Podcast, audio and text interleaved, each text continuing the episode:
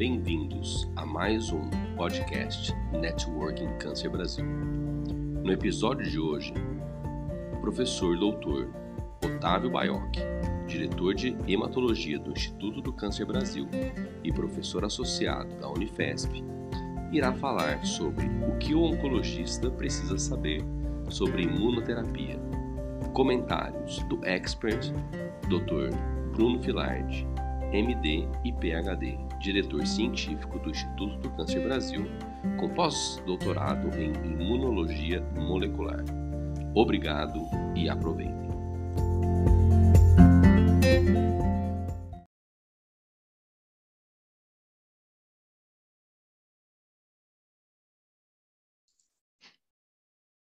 Boa tarde para todos. Eu sou Antônio Godoy, eu sou oncologista clínico aqui do, do Grupo Instituto do Câncer Brasil e hoje eu tenho a honra é, de moderar essa, essa discussão com o professor Otávio Baioc, hematologista, nosso diretor de hematologia.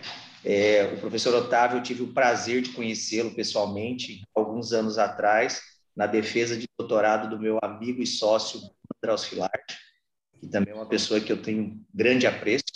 O professor Otávio, ele é hematologista, professor da, da, da Escola Paulista de Medicina, é, tem pós-doc na área de imunologia viral, é, e vou também apresentar o meu amigo Bruno Andrés Filardi, que tem, é, tem a formação toda na USP de Ribeirão Preto, com pós-doc também na área de imuno-oncologia. Então, essa, essa, essa, essa discussão aqui vai ser de altíssimo nível, né? E para mim é uma honra né, poder apresentá-los para falar um pouquinho da, da imunoterapia né, no tratamento oncológico, tanto dos tumores sólidos quanto dos tumores hematológicos. É isso aí, Antônio. Bom, gente, boa tarde a todos. Obrigado pela apresentação. É uma honra estar aqui com, a, com amigos confesso que quando eu recebi esse título, que o oncologista precisa saber de imunologia, eu assustei um pouco, porque quem sou eu para explicar tudo de imuno? Mas o que eu quero realmente é atiçar a curiosidade de todos. Eu acho que muitas das coisas que eu vou falar vocês já sabem, mas eu acho que vai fazer sentido quando eu colocar isso na nossa prática de imunoterapia, seja do câncer hematológico ou do tumor sólido mesmo. Realmente, muito obrigado pelo convite, é uma honra mesmo estar aqui. E para não me atrasar mais, eu vou compartilhar a tela aqui.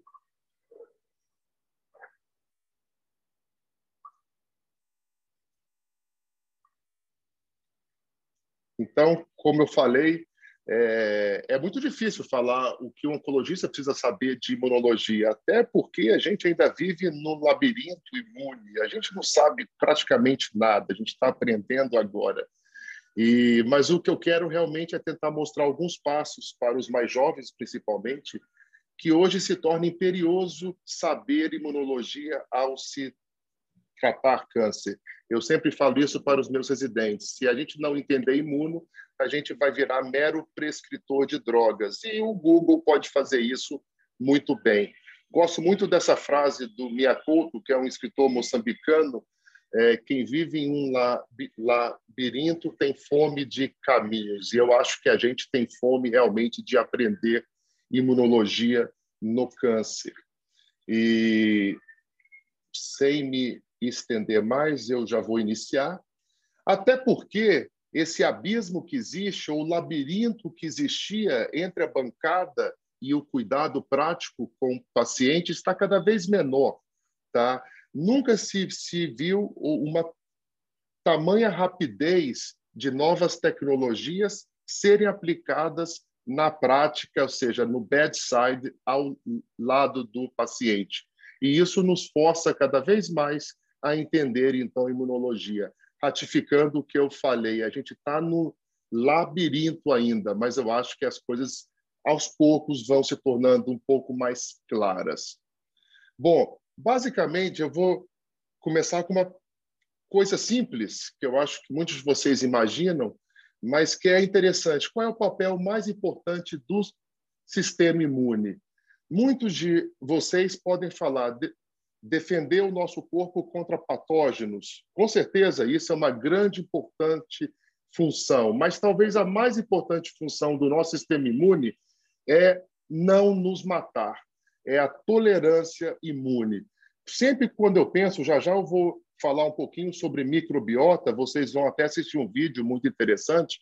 Sempre quando, quando eu penso que no nosso intestino está cheio de bactérias e elas vivem lá normalmente, é, isso realmente é fantástico. Da mesma forma, quando a gente entende aqueles santuários de privilégio imune, como sistema nervoso central, testículo, no qual são áreas pouco antigênicas para não ter realmente uma resposta imune exacerbada nesses locais, a gente entende que realmente o papel mais importante do sistema imune, não desmerecendo a proteção a patógenos, etc., é a tolerância. Tá?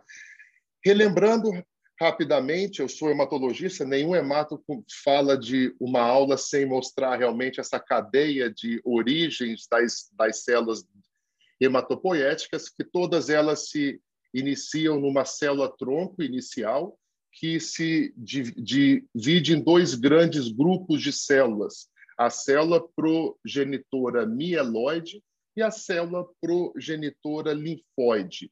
O foco da aula de hoje vai ser muito sobre aqui, que eu vou mostrar no slide posterior. E aí é que eu vou trazer o primeiro ideia de imunologia, que muitos de vocês, eu tenho certeza, sabem já. Existem dois tipos de resposta imune, aquela inata e adaptativa. Resposta inata, à sua esquerda aqui, ela é baseada, composta por a maioria de células da série mieloide, como macrófago, neutrófilo, etc., mas também tem um pouco de células de origem linfóide, como as células NK. São as células mais antigas, pensando evolucion... pensando como Darwin, são as células mais antigas. Elas são soldado, elas estão na linha de frente. Elas não precisam de um sistema inteligente para matar bactéria, matar vírus ou até matar o câncer. Em contrapartida, desse lado direito, vocês têm o sistema imune adaptativo. Este sim, evolucionalmente, já é um sistema muito mais inteligente, mas ele é mais lento, porque ele precisa de um reconhecimento. No caso de uma célula B, precisa de um rearranjo VDJ para produzir anticorpo. Então, de fato, a primeira linha de frente de qualquer resposta imune está aqui, no sistema inato de resposta imune. Bom, não preciso falar, mas é importante eu ratificar isso. Eu acho que todo mundo entende que o sistema imune, seja ele inato, seja ele adaptativo, ele é interconectado, é como uma teia de aranha, tá? De um lado a gente tem um complemento com opsonização, quimioatração, anafilaxia, os macrófagos ou fagócitos, que também podem ser células apresentadoras de antígeno. A gente tem aqui as células NK, que, apesar de terem origem na célula linfóide progenitora, elas participam da resposta imune inata, e temos também aquela resposta imune, apesar de lenta, um, muito mais inteligente, que é baseada com a produção de anticorpos com os linfócitos B, que também funcionam como células apresentadoras de antígeno, e os linfócitos T, que é o grande foco da aula de hoje,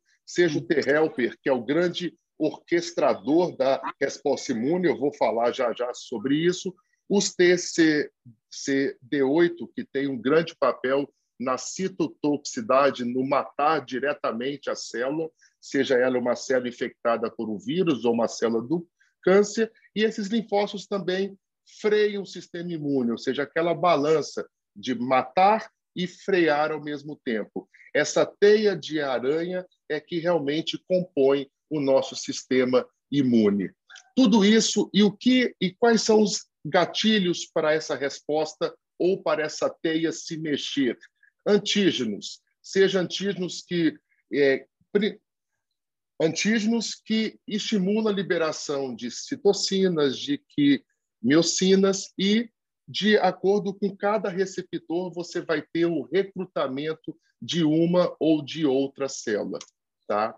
Então, falando agora sobre a aula de hoje, que são os progenitores linfóides comuns. Esses progenitores linfóides, como vocês podem ver nessa bola laranja aqui, eles originam todas as células de origem linfóide, sejam elas T, como vocês podem ver aqui, sejam B, tá? E sejam essas células linfóides inatas, que é um conceito novo, vocês vão ver o vídeo interessante já já, que é uma célula que é uma célula, apesar de origem linfóide, como as células NK, elas são muito mais primitivas. Só para os senhores terem uma ideia, se a gente pegar as células NK minha e infundir em vocês, não vai haver rejeição. Isso mostra o grau de primitivismo de como essa célula realmente é antiga na pensando novamente como Darwin, tá? Então realmente elas são fundamentais não só para controle de microbiota, como as células NK na resposta antitumor. Tá? Falando um pouquinho sobre essa nova classe de células, que eu imagino que muitos de vocês não tinham ouvido falar, essas células linfóides inatas, depois eu vou passar para células mais inteligentes e mais, evolucion... mais evolutivas, digamos assim, em termos de resposta. Tá? Essas células linfóides inatas, elas são divididas em três grupos, ILC1, 2 e 3, e também temos as células NK que participam desses grande, desse grande grupo. Células NK, para o, para o oncologista, ela vai ser fundamental na resposta antitumor. A gente fala muito hoje de CAR-T ou CAR-T, mas, na minha opinião, o CAR-NK ou NK vai ser muito melhor, até porque lembrem do que eu falei, eles não causam rejeição.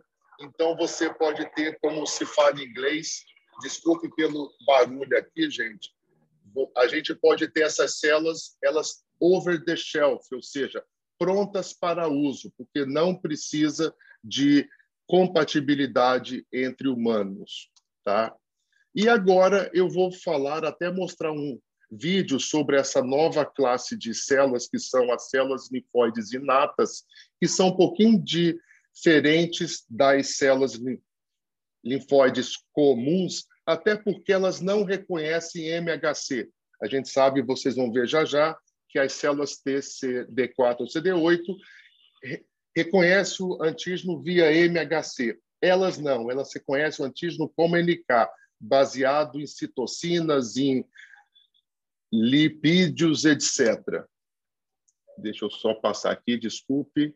Bom, então, falando dessas células, eu tenho que falar que elas são as, as grandes células responsáveis pela manutenção da microbiota. E hoje a gente sabe que a microbiota intestinal ela é fundamental para resposta à quimioterapia, resposta a antibiótico, metabolização de drogas. Então, vale a pena a gente gastar um tempinho e assistir esse vídeo aqui.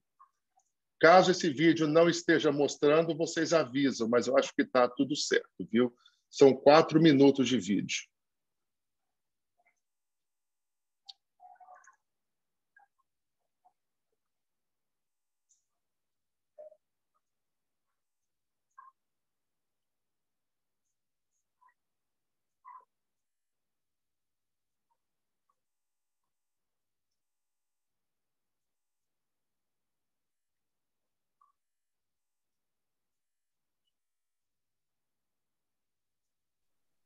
Só tá sem som, viu, Otávio, o vídeo, só para conhecimento, mas está passando sim.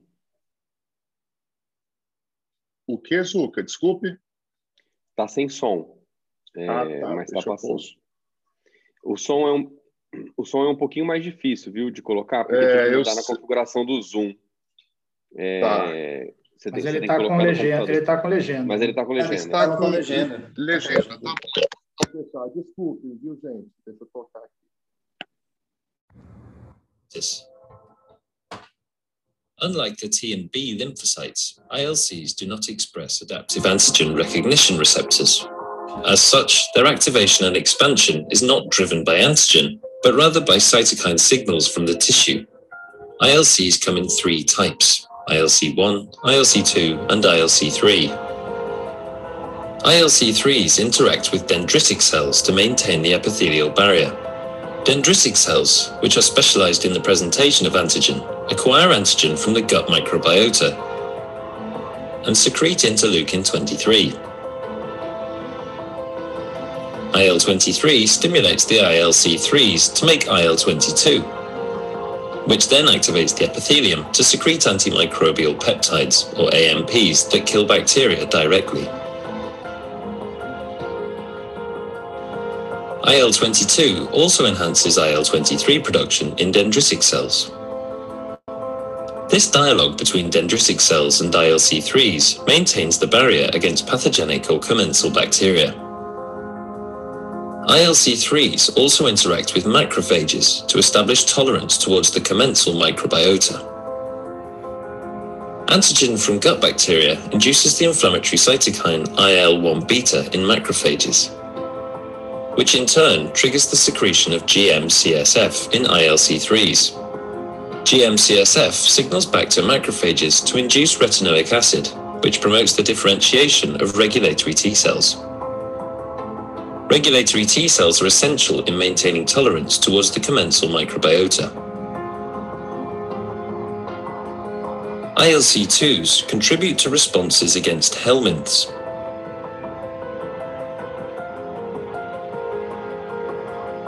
These parasitic worms release enzymes that digest the mucous barrier and cause massive cell death. Epithelial cells sense the danger signals released by the dying cells and produce alarmins. In response to the alarmin IL-25, ILC2s make mediators that induce mucus production from goblet cells send activated dendritic cells to the lymph node where they can prime T cell effectors, recruit eosinophils and mast cells, and induce muscle contraction.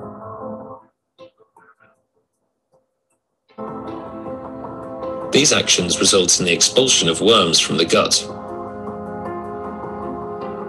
In response to IL-33, ILC2s also make amphiregulin,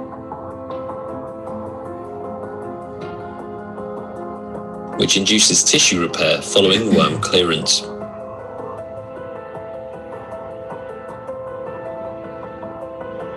However, ILCs also contribute to tissue pathology. ILC1s, which make the inflammatory mediator interferon gamma, and ILC3s, which can acquire the ability to make interferon gamma during chronic inflammation, are found in inflammatory bowel diseases such as colitis and Crohn's disease and contribute to gut pathology.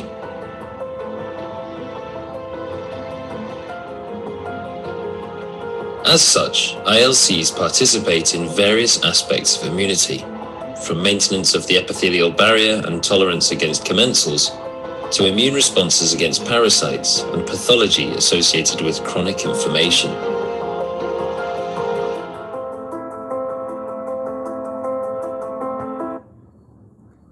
Bom, gente, fantástico. Eu acho realmente esse vídeo mostra o, tão, o quão difícil é células tão primitivas que realmente elas nasceram para proteger o trato gastrointestinal. Então, realmente é fantástico. Eu sou um grande apaixonado por imunologia, mas continuando a aula, então, vamos então falar sobre esse outro grupo de células T, um pouco mais inteligentes que a resposta imune adaptativa.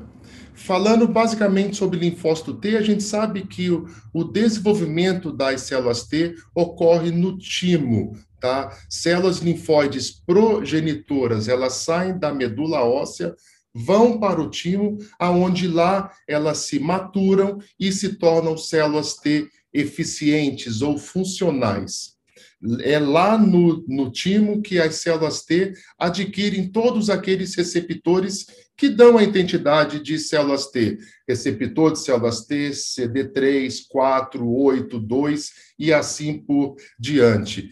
É interessante que essas células T, lembrem que eu falei naquele primeiro slide, a primeira função, a grande função do sistema imune é tolerância. Vocês viram também nesse, nesse vídeo sobre as células inatas linfóides. E a, agora vocês vão ver isso na prática. As células T que entram no timo, elas vão se diferenciar em dois grandes grupos de células T a gama delta e a alfa beta. Já já a gente fala um pouquinho sobre elas.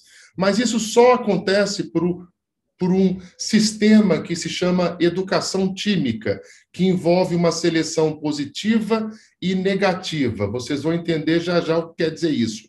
Mas o que eu quero mostrar é, é isso.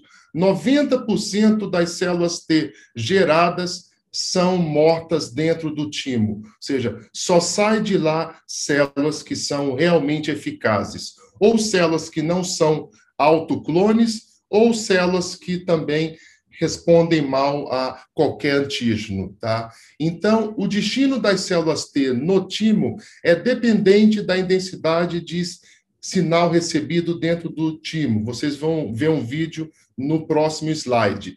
Se essa intensidade de sinal, ou seja, se aquele antígeno não ativou muito as células T, elas morrem. Em contrapartida, se aquele antígeno ativou demais aquela célula T, ela, eles morrem também. Então, é só, como tudo na vida, o equilíbrio é só quando a intensidade de um sinal antigênico ela é médio que você vai ter realmente as seleção para células T efetoras e para os Tregs, que é um tipo específico de linfócito T helper.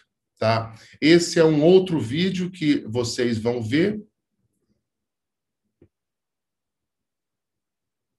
Sobre a educação tímica e o que acontece com essas células T dentro do timo. The schooling of T cells in the thymus involves a strict selection process in which only 1 to 3% of thymocytes succeed in survival and export. Thymocytes dynamically migrate across different regions of a thymic lobule, each representing a unique stromal environment in order to experience key events in development. The most notable of these regions are the corticomedullary junction, the cortex, the subcapsular zone, and finally, the medulla. The following animation depicts the intercellular communication that regulates thymocyte trafficking and development. In the postnatal thymus, circulating progenitor cells migrate into the thymic parenchyma through the enriched vasculature that surrounds the corticomedullary junction. Their entry is regulated by adhesive interactions between platelet selectin glycoprotein ligand 1 PSGL1, expressed by the progenitor cells, and P-selectin, expressed by thymic epithelium. Once in the parenchyma, these cells begin their initial development through the double negative or DN stages. DN thymocytes require notch signaling for their initial instructional cues, as well as for guidance throughout the cortex. They migrate to the outer region of the cortex, regulated by chemokine signals through CXCR4 and CCR7. Further outward migration is mediated by CCR9 signals. Through this movement, DN thymocytes begin to assemble the cell surface pre TCR complex. Successful formation of the pre TCR complex initiates cellular proliferation signals for further development into double positive or DP thymocytes that express both CD8 and CD4 coreceptors, and finally, signals for completing the assembly of the TCR complex. DP thymocytes generated in the outer cortex are motile, interacting through their TCR with peptide MHC complex expressed by cortical thymic epithelial cells. This interaction begins the process of negative and positive selection. In the first form of negative selection, high avidity interactions elicit signals that lead to the deletion of thymocytes through apoptosis. Isso, quando tem alta afinidade. Additionally, most cortical DP thymocytes fail to receive TCR signals and are also destined to die at this stage. Positive selection occurs when DP thymocytes are induced to receive signals for survival through low avidity interactions. Only 3 to 5% of thymocytes survive this checkpoint of T cell development. Successful positively selected DP thymocytes gain expression of CCR7 and differentiate into CD4 and CD8 single positive or SP thymocytes, through which cells are attracted to the medulla. SP thymocytes that have migrated to the medulla spend approximately 12 days there before being exported from the thymus. During this period, central tolerance takes place, and SP thymocytes are further selected by dendritic cells that promiscuously present self antigens. These self antigens are supplied by the ever important air expressing medullary thymic epithelial cells. As modeled here, this selection process leads to the deletion of tissue specific antigen reactive T cells and the generation of regulatory T cells.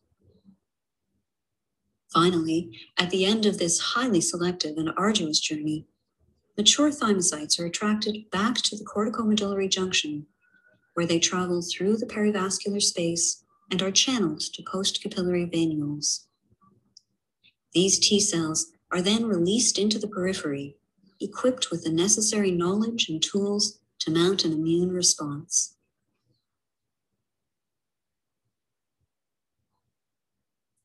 Bom, então depois desse vídeo deu para a gente entender o que acontece naquele órgão tão pequenininho e que, mas que é uma coisa fundamental que essa seleção da, da grande maioria de 95% de todas as nossas células T, que são as nossas células T alfa-beta. Eu queria trazer um outro conceito agora, de um outro tipo de células T, que esse vídeo não mostrou, mas elas são também double negative, ou seja, elas não expressam CD4 ou CD8, expressam apenas o CD3. Elas se originam antes daquela seleção positiva que vocês viram, são as chamadas células T gama delta. Diferente das alfa-beta, que são CD4 ou CD8, essas células apenas, apenas expressam o CD3 e como receptor o gama-delta. E uma grande diferença entre esses dois grandes grupos de células. Como vocês sabem, células T normalmente reconhecem antígeno via MHC, já as células T gama-delta são muito parecidas com as células NK. Elas reconhecem, de fato, apenas proteínas. Tá? Ambas participam da resposta imune, mas a gama-delta é muito mais para regulação e para vigilância imune. Tanto é verdade que elas são a minoria, elas são apenas 5% de todas as nossas células T, elas estão localizadas principalmente na pele mucosa, ou seja, a primeira porta de entrada. A gente sabe que a pele é um órgão linfóide T, ou seja, é lá em como é a superfície que entra qualquer antígeno, ou pode entrar qualquer antígeno, essas células participam como vigilantes.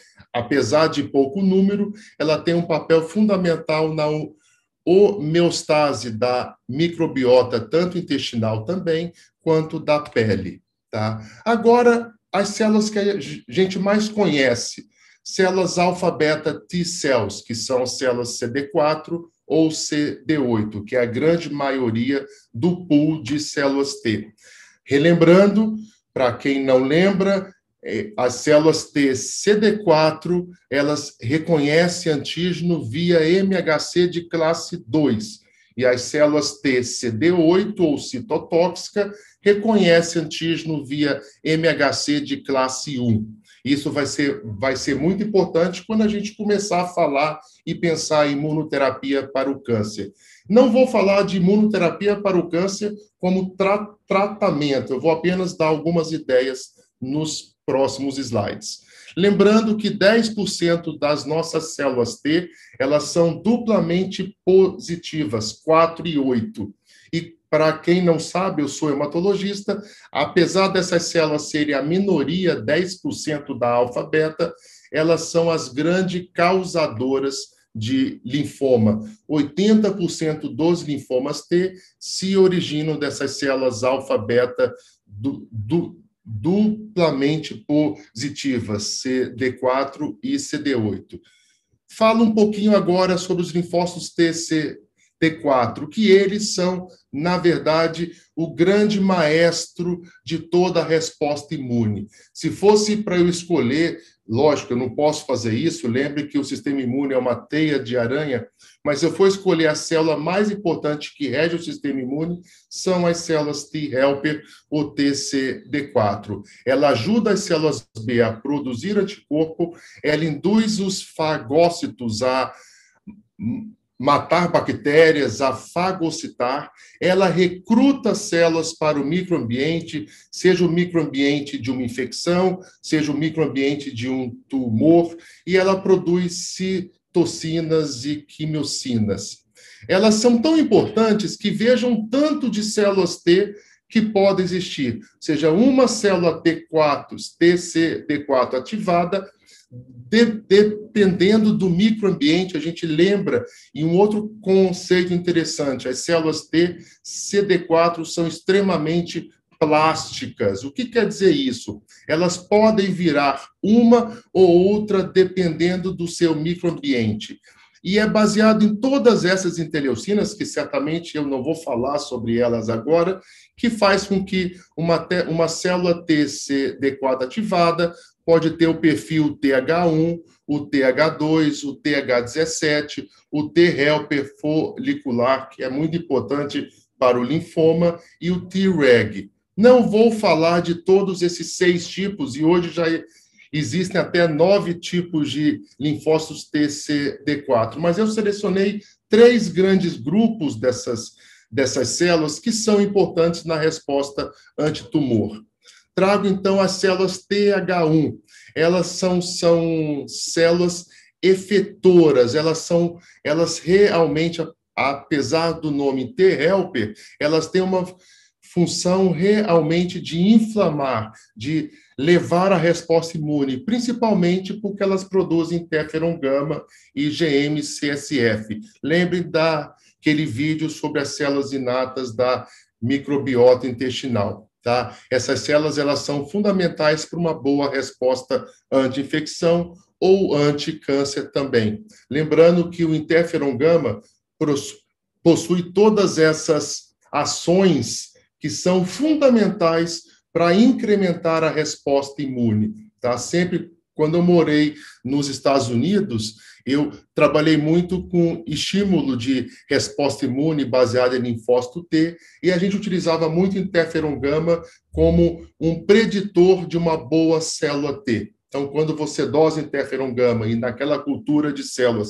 você tem muito interferon gama, é, você infere que essas células T CD4 elas são extremamente eficazes. Então, esses são todos os, os papéis dessas células para seja o controle de infecção, seja o controle de câncer. Veja que eu falo sempre infecção ou câncer, porque resposta imune não sabe se é câncer ou se é infecção, é realmente resposta imune, tá? Trago agora para os senhores esse outro grupo de células, o TH17 ou T17.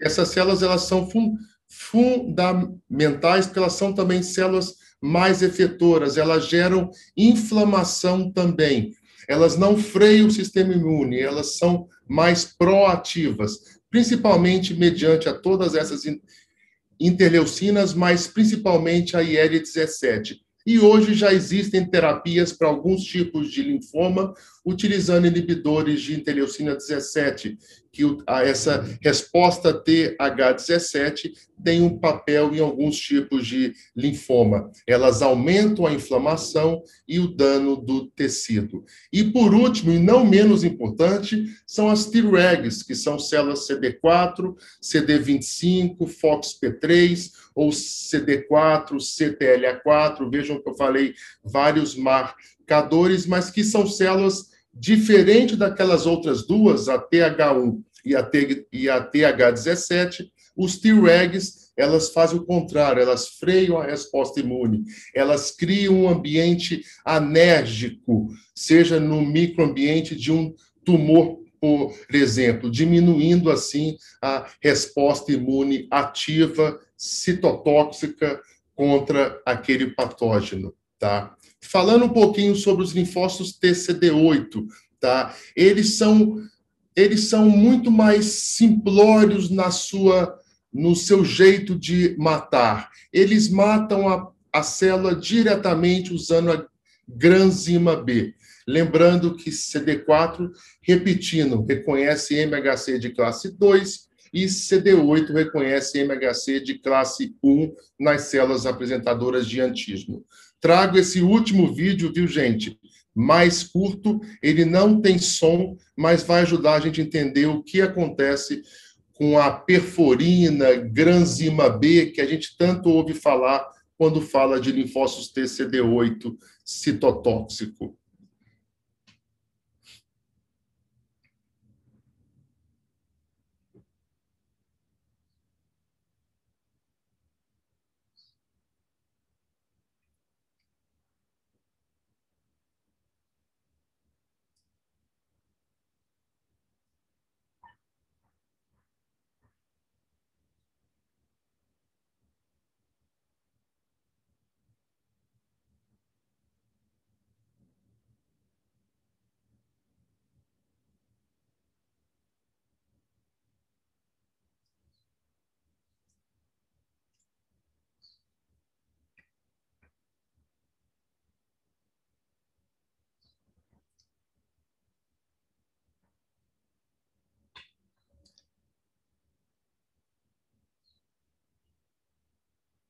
Perforina funciona como um sabão, ela é um sabão realmente que cria lacunas dentro da membrana citoplasmática e essas lacunas fazem entrar a granzima B, que ela é que mata a célula por citotoxicidade.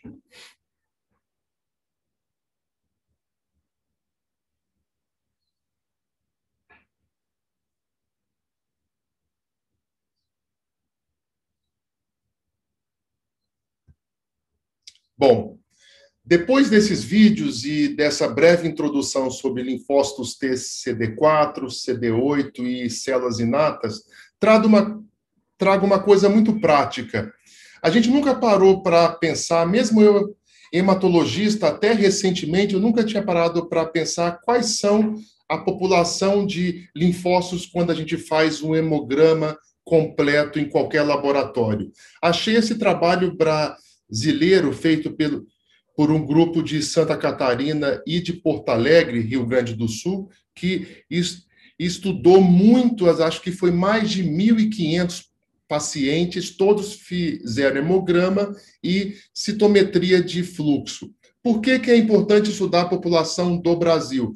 Porque esta proporção muda de acordo com cada região. Então, a nossa população do Brasil, quando você vê escrito 4 mil linfócitos, por exemplo, saibam que 70% deles são células TCD3, a maioria desses são CD4, 30% apenas CD8, em torno de 5% gama delta T cell. Lembrando também, como eu falei, 1 a 2% dessas células podem ser duplamente positiva. Mas também a gente tem células NK, que no hemograma são contadas como linfócitos, que perfazem um total de 10% quando a gente vê aquele número total de linfócitos. E uma minoria apenas, quando compara com as células T, são linfócitos B. Eu tenho certeza que muitos de vocês achavam que a maioria dos nossos linfócitos era B e não é, a maioria é T. Bom, chega de conceitos básicos, eu vou entrar um pouquinho sobre a resposta imune de fato contra qualquer antígeno, seja infecção ou câncer. O que deveria acontecer normalmente? Essa célula apresentadora de antígeno apresenta um antígeno para uma célula T, tá? para uma célula B também, tanto a resposta T quanto a resposta B, ela é ativada, existe uma, uma expansão clonal, tá? E aí você tem realmente ativação de linfócitos e a produção de anticorpos pelas células B e a produção de granzimas, ou seja, a resposta imune mediada por linfócitos T, que essas duas respostas juntas, uma não é mais importante do que a outra, causam a eliminação do antígeno. Quando isto acontece, a maioria dessas células, já que elas tiveram uma expansão clonal, elas entram em apoptose e o que sobra são poucas células de memória. O que, que dita o destino? Quem que vai sobrar de células de memória? Aquela célula B que tem um bom receptor de célula B capaz de re reconhecer aquele antígeno e também aquela célula T que tem um bom receptor TCR. Então, o que dita o destino dessas células é a presença de um receptor eficaz capaz de reconhecer aquele antígeno quando ele é novamente trazido para o corpo, tá? Falando então dos tumores que a gente não vê, a gente sabe que nós temos células mutadas, células transformadas frequentemente. Só que, felizmente, até o momento, essas células foram eliminadas pela vigilância imune das células T. Então, eu chamo, são os tumores que a gente não vê, tá? Isso ocorre porque, como vocês viram no vídeo, antigamente a gente achava que as células T não reconheciam o tumor. Isso não é bem verdade. Na verdade, a maioria das células T reconhece o tumor. Isso é chamado sinal 1. O que acontece depois desse sinal 1, que é a grande questão? Você pode ter um, um sinal estimulatório, ativador, por exemplo, nesse caso, mediante o CD28 e que se liga ao B7, por exemplo, para CAR-T, a base do CAR-T para terapia é uma molécula de CD28, porque ela vai ativar aquele linfócito que você pegou do paciente, fez a férise e utiliza esse linfócito. Então, esse segundo sinal, ele tem que ser ativador, porque se for inibitório, vocês vão ver já já, não há resposta imune, então você reconhece, mas não responde, e o sinal 3 é a liberação de interleucinas, como interferon gama, por exemplo, vocês viram, capazes de matar aquela célula que tem aquele tumor ou aquele antígeno, desculpe. Tá? E mais uma dúvida que eu sempre tinha: o que, que essas células realmente vêm de estranho? O que, que é? É uma mem membrana citoplasmática estranha? O que, que essas células realmente veem? Elas veem alterações, principalmente alterações de cromossomos. Por exemplo, uma, uma anormalidade, seja uma translocação, uma hiperploidia, alguma coisa que altere o rearranjo cromossômico normal, isto sim vai ser é, vai ser elaborado pelo complexo de Golgi produzindo peptídeos que têm alto poder antigênico. Esses peptídeos que são reconhecidos, digamos, pelas células T, que ativam as células T e são capazes, a gente torce para que isso sempre aconteça, capazes de matar o tumor. Tá? Então, o que geralmente essas células enxergam são alterações cromossômicas. Mas e aqueles tumores, então, que a gente, infelizmente, vê, a gente diagnostica? É quando esse sistema imune de vigilância falha, tá? E essa falha é chamada de três Is. Schreiber trouxe esse conceito em 2011, que a gente usa até hoje, lógico que são os três Es. E de eliminação, e de equilíbrio e E de escape. Então vejam aqui, sigam a minha seta aqui em cima do lado direito. Uma célula normal, peguemos uma célula da pele que sofre durante anos ação de radiação VA, infecção viral, etc., alteração de microbiota de pele, próprio envelhecimento, tudo isso pode, em algum momento, levar a alteração cromossômica ou alteração dessas células, como exemplo, a, a pele. Essas células, então, vocês viram, elas se tornam antigênicas e a gente torce para que elas todas sejam eliminadas, como vocês viram, pela resposta imune T e pela resposta imune B. Só que muitas vezes ocorre um equilíbrio, ou seja, você tem uma homeostase entre a resposta imune e poucas células do tumor, por exemplo. Esse equilíbrio pode durar meses, anos, mas infelizmente, em algum momento, por aquisição de outras mutações clonais, a gente sabe que o câncer que a gente diagnostica hoje não é o mesmo câncer de 10 anos posteriores, o câncer vai tendo cada vez mais alterações cromossômicas, mutações, etc. E aí você tem, e ele mesmo, essas células cada vez mais evoluídas do câncer, elas vão modulando cada vez mais o seu microambiente, e aí você tem o escape desse equilíbrio e o aparecimento novamente do câncer. De uma maneira mais simples, então, quando você tem a eliminação, você tem a participação ativa da resposta inata e adaptativa e a destruição por completo das células do tumor. Acreditem, isso é o que mais acontece, tá? Agora, quando você tem o equilíbrio, é quando você não você tem uma boa resposta, você seja por um tratamento, pela resposta imune, mas ainda sobram algumas células que geralmente pode durar muitos anos e serem mantidas sob controle pelo sistema imune. Eu sempre, eu que trato muito linfoma, a gente vê às vezes pacientes com linfomas agressivos que ficam quatro, cinco anos uma massa mediastinal quietinha ali. Provavelmente não é só a vontade do paciente, também é, mas provavelmente o sistema imune está controlando aquela pequena massa que é, uma, que é o linfoma no mediastino desses pacientes. Só que, infelizmente, aquela massa mediastinal, por menor que seja, ela pode perder o controle e escapar, e o câncer pode voltar novamente. Tá? E esse escape ocorre por isso, por acúmulo de mutações das, das células do câncer, perda de expressão de antígenos, ou seja, essas essas células elas se tornam mais inteligentes pela aquisição de mutações, inteligentes a ponto de disfarçar e escapar dessa vigilância imune. Tudo isso e por último a exaustão, que é aquela que é o que a gente vê muito isso em vários tipos de câncer, por isso que os inibidores de PD1 são tão eficazes e também podem perder resposta pela exaustão das células T efetoras. É, trago um grande exemplo agora para ficar mais prático ainda do que, que é o papel desse microambiente como a célula do tumor pode, de fato, modular todo o microambiente.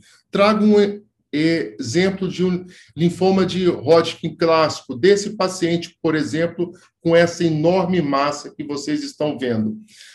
Linfoma de Hodgkin é um linfoma B único. E por que, que ele é único? Porque as células neoplásticas, que são as células de Reed-Steinberg, elas são a minoria no tumor. Se a gente imaginar que tudo isso aqui, apenas 1 a 2% é tumor e 98% é composto por células inflamatórias, a gente pensa, poxa, como que essas células não conseguem, de fato, atacar as células de Ristenberg, que são a minoria, e combater o linfoma de Hodgkin. Porque as células de Ristenberg, elas adquirem muitas alterações, como uma alta expressão de PDL1 e, e PDL2, levando à exaustão de células T. Elas têm mutações no gene da beta-2 microglobulina, que ancora o MHC de classe 1, diminuindo assim o reconhecimento antigênico pelas células T, CD4 principalmente, e essas células também, por aumento de expressão, de secreção de interleucina 10, essas células de Ritzenberg recrutam linfócitos T regulatórios para perto dela. É muito bonito quando a gente faz uma coloração CD4, CD25 e FOXP3, por exemplo, que é o hallmark das células T-regs, a gente vê que elas formam uma roseta em, em volta das células de Ritzenberg, ratificando que as células de Ritzenberg modulam todo o microambiente para que elas escapem, apesar de serem a minoria do tumor. Um outro conceito importante a é que a imunogenicidade ela muda de acordo com cada tumor. E a, a carga mutacional é que dita uma maior ou uma menor resposta imune. Peguem desse lado esquerdo, uma LLA, ela tem baixa carga mutacional, tá? Ela não é muito antigênica. E aí a gente já infere que elas não respondem muito bem aos inibidores de checkpoint, que elas nem ativam muito, elas nem são tão reconhecidas assim. Em contrapartida, se eu olhar deste lado direito, melanoma, assim como o linfoma de Hodgkin, que não está aqui, está um pouquinho aqui, são, são células com alta carga mutacional. Com isso, elas são facilmente reconhecidas. O duro é que elas são inibidas. E com esse conceito de carga mutacional ditando a resposta imune, a gente já infere que deste lado direito de cânceres que têm alta carga mutacional respondem muito melhor a checkpoint, porque é fácil reconhecer. Eu só preciso ativar o sistema imune. Em contrapartida, células com pouca carga mutacional, eu tenho que ensiná-las a reconhecer e ativá-las. Então, vão responder muito melhor ao CAR-T e ao CAR-NK. Tanto é que o CAR-T veio inicialmente para tratar pacientes com LLA. E com isso eu acabo a aula de hoje, tá? E uma breve resumo, então, dessa resposta imune contra o tumor. A gente tem nesse passo 1 um, a liberação desses antígenos, que vocês viram que a maioria das vezes são mutações cromossômicas. Esses antígenos eles são apresentados, ativar, ativam seus linfócitos. Esses linfócitos T infiltram o tumor, reconhece esse tumor e é capaz de matar o tumor. Quisera eu que tudo isso acontecesse em todos os casos mas isso não acontece. E para isso existem drogas. Trouxe apenas três grupos de drogas, mas existem muito mais, como drogas que melhoram a apresentação do antígeno do tumor, o anti-CD40, drogas, os inibidores de checkpoint, que a gente utiliza muito, que ajudam não no reconhecimento, mas na ativação dessas células T, e, por último, as células, as terapias celulares manufaturadas, ou CAR-T ou CAR-NK, que não só estimulam reconhecimento, porque geralmente essas células têm baixo, baixa imunogenicidade, vocês viram anteriormente, mas elas ativam também os linfócitos T. E com isso eu acabo a aula de hoje, espero que realmente tenha aberto um pouquinho a cabeça de todos é, desculpe se eu falei muitas coisas repetidas, mas eu acho que, como dizia um professor meu, repetição traz o aprendizado. E eu queria agradecer novamente, mostrar essa pós-graduação em linfoma e mieloma, que é aberto para oncologistas e hematologistas, que é motivo de orgulho meu, porque era um sonho meu antigo. Hoje nós somos nove docentes que coordenam essa pós, docentes da Unifesp, USP, Federal do Paraná, etc. Já contamos com 35 alunos matriculados. Gente, muito obrigado, foi um prazer, estou aberto a perguntas. Vou parar o compartilhamento agora. Professor, parabéns pela aula, foi extremamente elucidativa. Eu acho que eu vou falar para mim, né? Porque aqui tem, tem pessoas que são especialistas, né? Que pode achar o, o, o tema repetitivo, mas para mim, mais muita coisa mesmo foi novidade, sabe? É, bom, Antônio. Também aprendi. Toda vez que eu faço uma aula de imuno, eu aprendo mais, viu? Pode ter é, certeza. É, eu, eu, eu dei aula na faculdade, né, uns quatro anos atrás, e eu fiquei com a Imuno. E, nossa senhora, foi praticamente... Eu, eu percebi que eu não sabia nada. E hoje, vendo a aula do senhor, eu, eu acho que eu continuo... a gente está no labirinto ainda, é isso aí. Obrigado, Antônio. É, a, a, gente né, está vendo cada vez mais como a, a, doença, as doenças oncológicas e oncohematológicas são doenças é, em um grande pilar. Você tinha o pilar cirurgia, radioterapia e quimioterapia, né? E o pilar imunoterapia né, tornou-se o, o, quarto pilar aí. Então, o que, o que demonstra a necessidade de termos esse conhecimento que o senhor considera básico, eu já considero mais avançado. É isso aí. Eu acho interessante, Antônio, fazer um comentário. A gente fala muito de terapia personalizada. Ela, ela é importante, não tenho dúvida. O meu o câncer de dele não é igual ao outro câncer dela, por exemplo, apesar de que pode ter o mesmo nome, mas é interessante como a gente está voltando ao tratamento igual, porque a gente está atacando a base de tudo, que é o sistema imune. Quando a gente imaginava que a gente iria usar pembrolizumab para tratar melanoma e tratar Hodgkin, com a mesma uma resposta espetacular. Então, realmente, esse guarda-chuva imune é o que comanda o câncer, não tenho dúvida. Por isso que é sempre importante a gente estar tá sempre bebendo da fonte lá do básico, né? Sempre com certeza, com certeza. É, na, na, na, imuno, na bioquímica e tudo mais. Professor, vou tirar uma dúvida pessoal aqui, né? Se, se, se permitirem. É, é, um caso de um tumor de pulmão que deixou a gente intrigado. E eu acho que a resposta está aí na, na, na, aula do senhor. É, é uma paciente de 68 anos, tabagista, é, foi diagnosticado um nódulo pulmonar de mais ou menos 2 centímetros.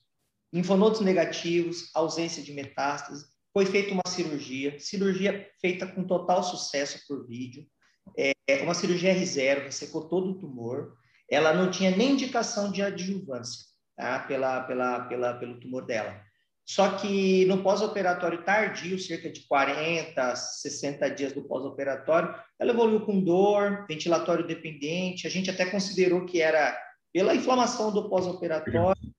E, no fim das contas, fizemos exames, reestadiamos, ela evoluiu assim. É, parece que ligou o botão do tumor, sabe? Aquele tumor pequenininho, de menos de 2 centímetros, que foi operado, muito bem operado, ele virou um tumor extremamente agressivo, que evoluiu em 45, 60 dias para uma doença já T4, invadindo né, estruturas adjacentes, já com linfonodo positivo e metástase óssea. Parece que a gente mexeu no vespeiro, sabe? Encostamos ali, o vespeiro, o vespeiro soltou. E aí eu, eu acho que o senhor abordou bem interessantemente aí essa, essa, essa, essa, essa situação. Eu queria que o senhor pudesse dar uma iluminada aí na nossa, na nossa situação aí. É, um caso, um caso interessante, Antônio. Infelizmente, muito rápido a evolução dela, né? Porque se você me contasse essa história três anos depois, até a gente entenderia melhor, mas provavelmente, eu sempre falo, para o hematologista, a gente sempre encara a doença como sistêmica, porque o linfócito circula. Aquele linfócito que está no gânglio, ele está na, na cabeça ou está no pé. Então, a ideia, tanto é que a ideia de cirurgia para linfoma não existe. Mas eu acho que esse conceito de coisas sistêmicas, elas vão acabar, muitas vezes, se aplicando a tumor sólido. Então, inferindo, viu, é, provavelmente tinha alguma célula ali que realmente, eu imagino, estou chutando, quero ouvir a opinião de todos, mexeu no sistema imune, é, imunossupressão pela cirurgia, inflamação gerada pela cirurgia, soltou o freio de poucas células, talvez, que tinham restado. Eu imagino que seja isso, mas eu acho que é muito interessante mesmo a gente ficou meio cego, mas a, a, aula do senhor deu uma iluminada aí. Eu acho que com a aula eu também cheguei na mesma conclusão. Achei bastante. É aquela ideia de que inflamação é doença, inflamação gera câncer, está cada vez mais claro para a gente, oncologista, não tenho dúvida. Eu sempre dou um exemplo, quando eu vou dar essa aula para o terceiro ano de medicina, falo que inflamação pode gerar câncer. Falei, poxa, como que eu vou explicar isso para um aluno do terceiro ano. Aí eu falo, aí eu dou um exemplo que eu acho interessante, que é a fábrica da Fiat em Betim, que fabrica 30 mil Unos por ano. e a fábrica da Rolls-Royce, que fabrica 300 Rolls-Royce por ano. Aí eu falo, qual a chance de nascer um Uno com defeito? É muito maior do que nascer um Rolls-Royce com defeito, ou seja, quanto mais célula, quanto mais inflamação, maior a chance de erro. Cria todo aquele microambiente que favorece o erro e o escape, né? Porque não basta só errar, tem que ter o escape imune, é isso aí mesmo. Tem que passar batido aí no de qualidade, né? É, Bruno, posso fazer uma pergunta para você?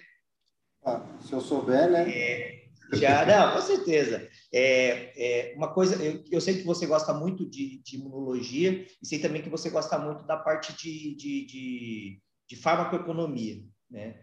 E a imunoterapia hoje é uma realidade, assim, que, que em alguns tumores ela é primeira linha, né? Melanoma, é, rim, e aqui no, no, no, no, quando a gente trata pacientes do SUS, especialmente aqui no Mato Grosso do Sul com câncer de rim, por exemplo, a gente não tem nem os anti-TKIs, né? a gente está bem obsoleto.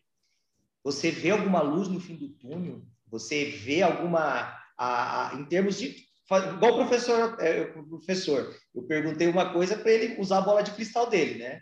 E agora eu quero que você use a sua para fazer uma experiência quanto a isso. Antônio, olha só, é, antes, daqui a pouco eu vou voltar para falar com o Otávio, uma, umas, trocar uma ideia também com ele, aproveitar essa, essa discussão, né? Mas é, o que eu acho é que eu não, eu não vejo, não vejo, sinceramente, eu não vejo uma luz no fim do túnel que vá, pelo menos, resolver de modo, nesse, de modo que a gente, resolver da maneira que a gente precisa, entendeu? Por quê? A gente vive numa situação hoje Vou dar um exemplo, você sabe disso, você me conhece, é meu grande amigo há, muito tempo. A gente vive numa situação hoje que se eu quiser prescrever bevacizumab para câncer de colo associado à oxaliplatina, que ou não muda, ou muda quase a não mudar a sobrevida de um paciente com tumor de, de, de com 85 anos de idade, um, um tumor de baixo grau, eu prescrevo. Né? E o Estado paga aqui em São Paulo. Mas se eu precisar de uma imunoterapia para uma moça de 17 anos de idade, para o melanoma, eu não consigo, entendeu? Então, eu acho que a questão aqui é a seguinte: o dinheiro ele é limitado. O dinheiro é limitado para todo mundo, né? As drogas são muito caras e o preço da oncologia ele cresce muito mais, ele cresce em expansão geométrica e o nosso PIB cresce, quando cresce, né? crescem, crescem em uma, uma, uma, expansão aritmética. Mas o que eu quero dizer é o seguinte: é, se não houver o raciocínio em farmacoeconomia antes e prescrever realmente o que tem que ser prescrito por um sistema de saúde pública, você nunca vai conseguir resolver esse problema, né? Acho que parte daí. Então esse é o primeiro ponto. Você tem que parar e olhar. A gente fez um estudo, a, a, um estudo simples, um estudo é, superficial isso parou pela pandemia, né? Aí a pandemia, as coisas, todo mundo acabou redirecionando, né? O foco da atenção, mas é, eu tinha até conversado com uma turma que a gente ia fazer um estudo até mais, eu já tinha feito um, um, um estudo superficial para depois ser aprofundado, para tentar estimar o custo de tratamentos que não acrescentam ganho de sobrevida no Brasil pela saúde suplementar e tentar de alguma maneira mostrar isso para os planos de saúde. Né? O, levantamento que eu fiz, assim, só sistema Unimed, só sistema Unimed no Brasil, só de Avastin, ou seja, estou falando de uma droga que não é necessária, né? porque a gente brinca que o Avastin, vocês me desculpem, a gente brinca que o Avastin ele tem uma, é, é ele é necessário para alguns casos, bem, ele faz diferença em alguns casos, realmente, um câncer de pulmão, um câncer de, de ovário, mas assim, do jeito que ele é feito hoje, eu estou citando esse exemplo, mas tem, tem tantos outros, né? É, você gasta algo perto de 350, 400 milhões de reais por ano para o sistema Unimed. Né? A saúde suplementar brasileira gasta mais de um bi prescrevendo essa droga. Então, que eu digo é o seguinte, quantos pacientes você não trataria, até às vezes com CAR-T para um paciente jovem, que já não tem mais linha de tratamento, né? Para um, para um... Então, acho que falta a racionalização do recurso falta a gente ter essa noção de farmacoeconomia que a Inglaterra faz muito bem, né? A Inglaterra tem essa, essa política mais centralizada, etc. Eu acho que o nosso SUS é maravilhoso. É, é, o SUS ele, ele, ele, ele salva muitas vidas num sistema de saúde num país que, que, é, que é pobre, a gente, em absoluto, é rico, mas né, per capita é pobre. Então, sem querer me alongar muito, Antônio, eu acho que, antes de tudo, eu não vejo uma saída porque eu não vejo a racionalização dos recursos. Então, eu não vejo. Se não mudar isso, mas uma mudança dessa é estrutural, é, é, é social, né? uma mudança de uma cultura. Então, eu não vejo muito muita saída, não. Ah, apesar de que talvez algo paliativo seja o avançar dos, dos, é, dos biológicos genéricos, né? dos, dos biológicos aí é, compatíveis ou dos eu acho que isso talvez seria uma saída, entendeu? Uma empresa poder fazer a mesma droga é, de alguma maneira que não envolva quebra de patente, fazer um imuno, similar, né? Alguma coisa nesse sentido. Talvez seja uma saída, mas isso é difícil, né? Com a regulação de estudo, enfim, eu não vejo uma saída tão tão próxima, não. Saída geracional, né? Tem que, tem que mudar a geração, né? É, tem que mudar a geração e a cultura, né? Otávio, posso te fazer uma, uma pergunta, assim? Lógico, Bruno, é um prazer, cara. Só para, antes, eu, eu, não consigo ver o Otávio sem me elogiar o Otávio, né? Porque eu, uma das pessoas mais legais que eu conheci na minha vida desde o conhecimento. Fico elogiado, viu, rapaz? Nossa Senhora. Defesa de tese minha de doutorado foi quando eu tive o imenso prazer de conhecer o Otávio trabalhei um pouco com ele lá em São Paulo. Mas é um grande cara e uma, um grande profissional, né? Sem dúvida alguma. Isso é unânime, né? Bom, eu queria só aproveitar aqui, deixa eu ver se eu consigo, o... porque assim, Otávio, eu queria, que, eu queria que você desse a sua impressão. Tá. Tá conseguindo ver minha tela? Tô. Ó, isso aqui é um artigo de revisão bem legal, assim, de, de aprender, porque que, como é que eu penso? Eu vou dar a minha visão sobre como eu enxergo a imunologia do câncer, tá? Uma visão, obviamente, superficial. Eu vejo que a gente tem duas, é, o foco é muito nas células T. Né? O foco ele é nas células T. Na minha humilde opinião, as células T ela é meio que um, vamos dizer assim, um efetor, um soldado, uma, né? acho que o foco não devia, mesmo TCD4, tá? Eu acho que o foco tinha que ser apresentação de antígeno e macrófago. Eu digo assim, por que eu estou querendo dizer isso? Porque ela, eles que organizam o ambiente. Eu vou dar um exemplo aqui, simples até fazer um paralelo que tem bastante gente. E, bom, antes de agradecer também o Rafael Laroca e o, e o Douglas Bardini, então, aí são dois imunologistas espetaculares. O, o, o Laroca está lá em Boston, né, tá trabalhando ativamente, aí ajudando o mundo todo aí com, com os trabalhos que ele tem feito de Covid. O Douglas está na, tá na Federal de Santa Catarina, é, junto com o pessoal lá do, departamento incrível lá da Federal de Santa Catarina enfim, são, são duas referências minhas em imunologia, dois caras, quando eu tenho alguma dúvida, eu já, já pergunto para eles, eles me ajudam. Bom, a, o, o cerne da coisa está na, na, na, apresentação de antígeno. Eu, eu vou citar aqui, por exemplo, assim, é bem rapidinho, acho que nós temos tempo, né? Pelo menos uns 10 minutos, não, não tem problema. É, a apresentação, a, a resposta imunitípica de um vírus, ela é feita via MHC de classe 1 e classe 2, né? Ou seja, ela estimula células TCD8 e células TCD4.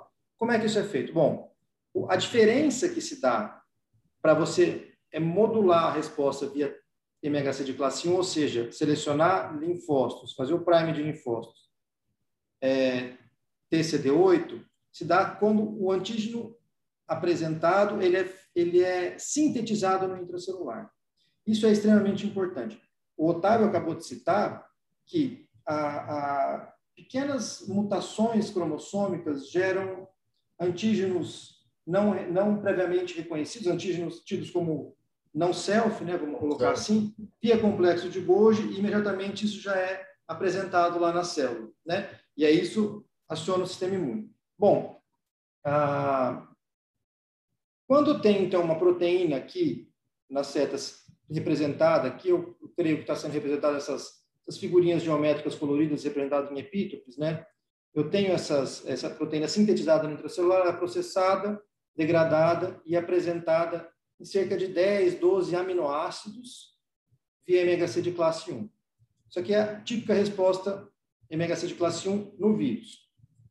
Ah, aqui é a típica resposta MHC de classe 2 quando o antígeno ele não é sintetizado na célula, ele vem de fora.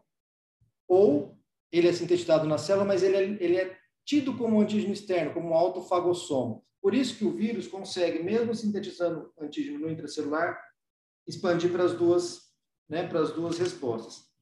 E aqui, só fazendo um gancho, como né, no Covid, por isso que uma vacina de vírus inativada ela não vai ter uma grande expressão de célula é, é, citotóxica, uma grande expressão de, de, de, célula TCD8, uma vez que ela, o antígeno vem de fora. Né? E se a gente fizer uma, uma digressão, assim, é, é, ponto de vista de colocando uma, algo meio inteligível para o sistema imune, as bactérias elas vêm de fora. Né? Então, uma resposta eminentemente via TCD4, MHC de classe 2 é mais para bactéria, vamos colocar assim, óbvio, de modo geral, né? Ah, bom, então eu tenho isso. Agora, como que eu resolvo o problema? E aqui agora já começando a trocar ideia Otávio. É, como é que eu resolvo um problema de um tumor que escapou dessa tolerância, ou seja, eu não tenho mais, é, voltando aqui, eu não tenho mais o antígeno sendo expresso via retículo endoplasmático, complexo de Golgi. Porque esse já é um tumor. Ou seja, eu estou tendo necrose, morte celular, o antígeno começa a ser apresentado via é, é, meio externo, né? E aí, por isso, por isso, algo extremamente importante, deixa eu achar aqui onde é que está para baixo, eu tenho um fenômeno que chama de cross-presentation, né? fenômeno de apresentação cruzada, que essa é a chave, aí eu começo a, a pergunta a partir de agora, para mim, essa é a grande chave da imunologia relacionada ao câncer. Ou seja, eu tenho um antígeno externo que vem pela morte, uma morte do, do, da célula próxima do, do, câncer, que morreu por necrose ou por algum motivo, ah, e, esses, e, e, chega lotado de proteínas é, não self, entre aspas, proteínas mutantes, e o meu sistema imune é capaz de reconhecer isso desde que eu apresente isso via MHC de classe 1, por isso eu preciso da, do cross presentation. Mas isso é tão complicado, tão ainda mal compreendido, né? Que, por exemplo, o eu, tenho vários passos para poder fazer isso, ou seja, eu tenho que transformar esse fagossomo e bloquear a cadeia de lisossomo dele, para que, de uma certa maneira, essa, esse processamento no fagossomo, é uma figurinha aqui embaixo, ele ele consiga atingir o proteossoma para ser metabolizado, essa, esse, para ser digerido, degradado via proteossoma. E aí tem uma dúvida se chega até complexo de Golgi ou não chega até complexo de Golgi, mas enfim.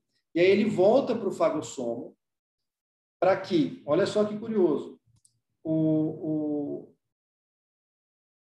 os MHC de classe 1 que estão no, no, já na membrana celular, eles, eles têm que também sofrer uma endocitose e ser montado no fagossomo com esse antígeno processado que voltou. Então, essa é uma linha de uma das, de uma das linhas que se imagina seja feita a apresentação cruzada.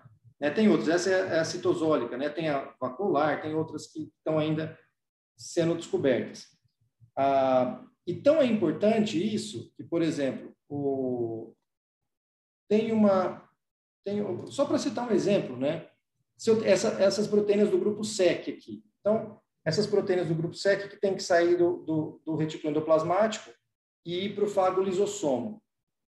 Se, por exemplo, eu até separei uma, uma, uma outra imagem aqui, se... Como é que eu vou achar? Se eu tenho... Aqui, ó, esse estudo que eu queria mostrar também. Se eu pego um ratinho, então assim, imagina que eu tenho um ratinho que ele é ele é nocaute para esse grupo, para SEC22B, que é essa proteína que sai do retículo endoplasmático e, e ela tem que ir até o fago lisossomo para ajudar na montagem da apresentação cruzada, certo? Se eu tenho um ratinho nocaute, e aqui, ó, então eu tô eu vou simplificar para não ficar muito muito enfadonho, né? Porque imunologia básica não é todo mundo que gosta, principalmente o pessoal da parte clínica, apesar de eu, de eu adorar. Mas é, se eu tenho um rato normal com um tumor que está crescendo ali, etc. Então, aqui é o meu controle.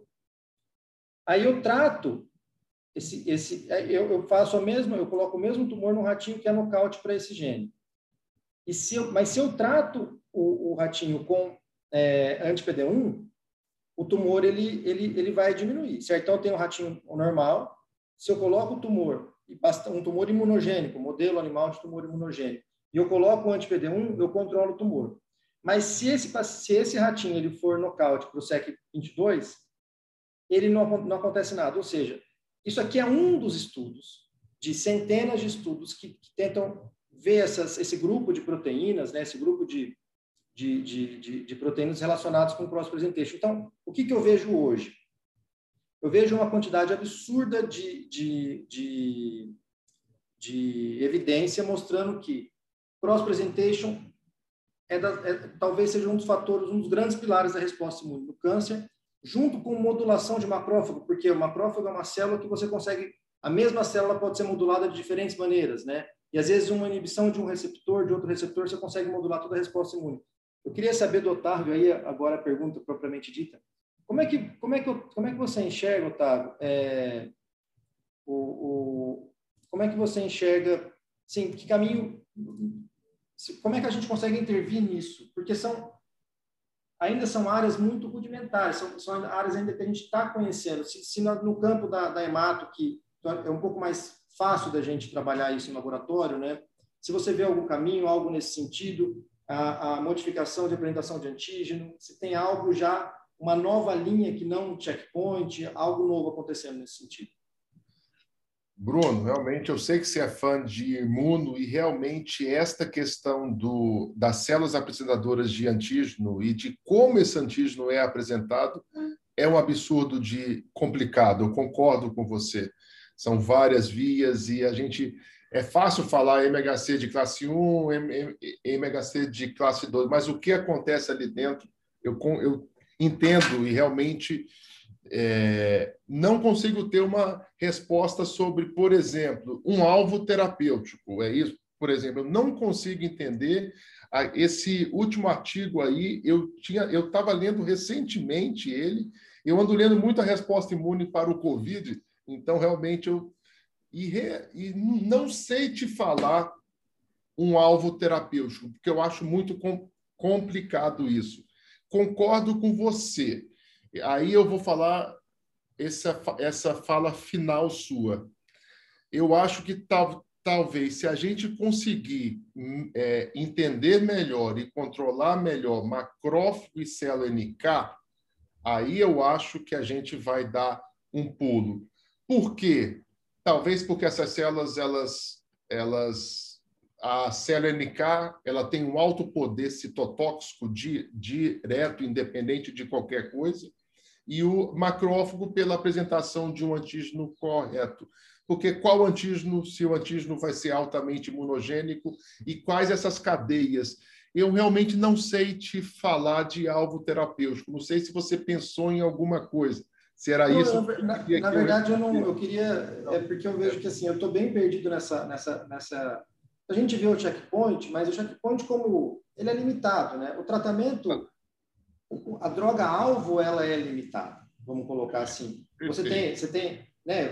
A gente vê isso. Você tem exceções na hemato de você colocou lá uma uma leucemia linfóide aguda que praticamente a célula tem uma ou duas mutações e aquilo já, né? Uma célula pouco mutada.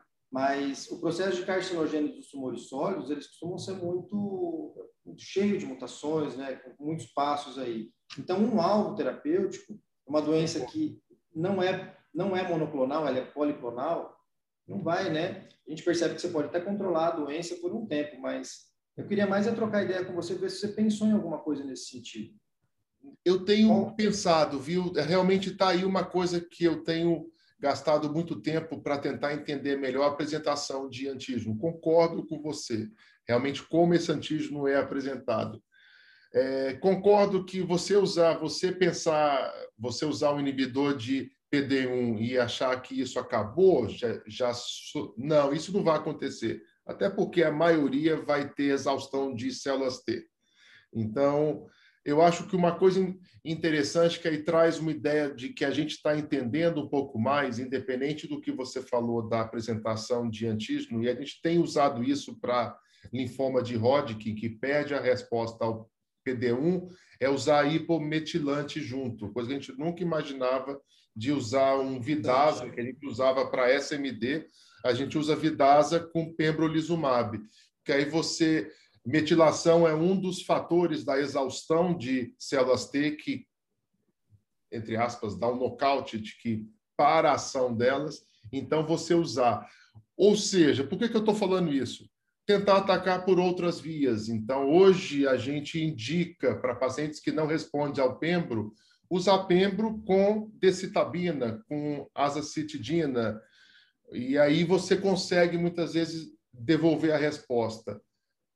Ou seja, Bruno, a gente está entendendo muito pouco ainda, mas acho que o caminho é esse. É, né? Porque, veja só, o, eu até estava lendo outro dia é, uma teoria, né? Na verdade, é um, um artigo de revisão com poucos, uma literatura ainda pouco, ainda pouco, pouca produção, mostrando que é, o efeito dos antracíclicos, por exemplo, ele, é, ele tem um papel imunológico muito grande. Descobriu-se né, recentemente que, que, que, os antra, que, que a radioterapia tem um efeito que você consegue expor esses antígenos. O antracíclico também tá, tem se descoberto agora, né, que o antracíclico, com grande parte dos efeitos, como antigamente na mama, é, a, fazia quimioterapia, você fazia a ablação ovariana antes de descobrir o efeito hormonal, né? Agora está se descobrindo que a quimioterapia também tem um efeito é, é impressionante. É, Olha, isso é um capítulo à parte, né? Quando a gente vê o papel da platina também, óxido de platina, da gencitabina como estimulante imune, é interessante. Ou modular aquela questão de células mieloides supressoras, realmente é uma coisa bem interessante. Na minha cabeça de hematologista, até há pouco tempo atrás, eu achava que ele só matava células, né? A quimioterapia é. só matava tem, células tem... de replicação, mas não é isso. É muito interessante mesmo, Bruno. Tem, tem, um outro, quer ver? Deixa eu te mostrar aqui. Tem um estudo que eu acompanhei. Deixa eu ver se eu abro aqui, se eu acho ele rapidinho. Ah, eu acompanhei esse estudo desde quando ele estava no, no, recrutando para o clinical trial. Eu falei, puta, agora vai, né? Porque era, era essa que eu deixa eu abrir. Deixa eu compartilhar a tela. Na verdade, é um, era uma vacina de, de, de, de RNA mensageiro. A, a ideia é extremamente interessante. Uma vacina de RNA mensageiro feito pelos 20 principais epítopes para tumor do trato gastrointestinal. Então, dos 20 principais epítopes conhecidos, eu acho que é a Moderna que está fazendo isso, é a Moderna está fazendo, com certeza a Moderna, tá, não sei se ela fez essa, mas está é, é, tá trabalhando nisso também. Ah, e é curioso que depois da Covid, a, a, até começar a Covid, tinha 25 artigos de mRNA, é, câncer, vacina, câncer tinha 25 artigos, agora já tem quase mil só depois né, de que começou isso aí. O pessoal está produzindo e com certeza isso vai. E eu estava extremamente ansioso por esse artigo, porque ah, você pega os 20 principais epítopes ah, do autólogo do, do paciente, aí você cria uma vacina para ele, faz a vacina e, e, em modelo animal você já tinha conseguido mostrar que células é, CD4, principalmente células CD8, previamente não reconhecedoras desses antígenos, elas passavam a ser. Então eu falei, puxa, isso aqui vai dar um... Acho que é a grande... E, e realmente você mostrou-se no estudo que funcionou, né? Os pacientes começaram a, a, reconhecer esses... Você tinha célula capaz de reconhecer, só que a resposta clínica foi zero. Então, ou seja, você conseguiu doutrinar o sistema imune, apresentar o antígeno para o sistema imune para TCD8, para TCD4, só que isso não se traduziu em, em uma resposta clínica ainda. Ou seja, a, a, a gente está longe de compreender né, o, o que acontece. A gente não entende muito bem do que acontece. Por isso que eu perguntei para você uma pergunta aberta para saber Sim. se tinha algum insight nesse sentido, para qual caminho tomar, porque eu realmente eu confesso que eu fico bem perdido na hora que a gente vai estudar, né? É, eu também, viu, Bruno? eu acho assim, quanto mais eu estudo, e se a gente começar a estudar, e também quando a gente pega linfócito B ainda, estou falando ainda mais eu que estudo linfoma B, aí a, tona, a coisa se torna mais difícil, porque uma proteína ela é boazinha aqui, mas ela é super ruim ali. Então, realmente, eu concordo com você. É um campo que a gente vai aprender muito. A vacina para câncer, a questão é assim, vacina para câncer, vamos pôr assim, de uma maneira simplória, vacina para o câncer. Questão é sustentação de resposta imune. Questão é poder de anticorpo. O anticorpo monoclonal, ele não tem tanto poder assim para matar muita massa. Estou falando muito como leigo. Então, realmente, se a gente... Por isso que eu acho, de todas as terapias, atuais, a, a, talvez mais inteligente é o CAR-T e o CAR-NK, que aí você consegue, e o CAR-NK principalmente, que aí você consegue usar a citotoxicidade de uma célula T, que ela é eficiente, ela é mata, é, com a especificidade de um anti-CD19 quando você faz um CAR-T para LLA, por exemplo. Porque faz mais sentido na minha cabeça. A gente aceita as coisas que fazem mais sentido, talvez seja isso também. E agora, macrófago, por exemplo, macrófago já está mais do que mostrado que macrófago para Hodgkin é péssimo prognóstico, piora muito o prognóstico. Uai, vamos mexer em macrófago, então. Todos os trabalhos que tentaram mexer em macrófago e microambiente foi péssimo. É muito interessante, ou seja, não, não sei porquê, é muito, é dúvida só, viu, Bruno? Só para só complementar aqui também o, o chat, né? O Dr. Rafael Laroca aqui, uh, falando que o laboratório do, do Daniel de Carvalho, no Canadá, está fazendo um trabalho super legal nessa parte de epigenética e câncer, usando essas drogas tipo azitidina para induzir a viral mimicry, uh, ativando o sistema imune inato para destruir o câncer. Só para Rafael, você um quer falar aí, alguma coisa? Aí tem uma coisa, desculpa, Zuca, só para falar rapidamente, desculpe interromper quem. É, epigenética tá aí uma coisa que é completamente louca, né? Assim, e realmente hoje, cada vez mais, a gente percebe que se a gente não mexer em metilação, mexer em estona, é, muitas vezes nenhum tratamento vai dar certo. É muito interessante isso, viu? Desculpe, acho que alguém iria falar. Não, eu estava querendo oferecer para o Rafael, se ele quisesse. Por é, favor, se ele, se ele está num, num, local que não consegue falar, né, num, celular, num, num, lugar que ele não consegue falar, mas seria um prazer escutar ele também.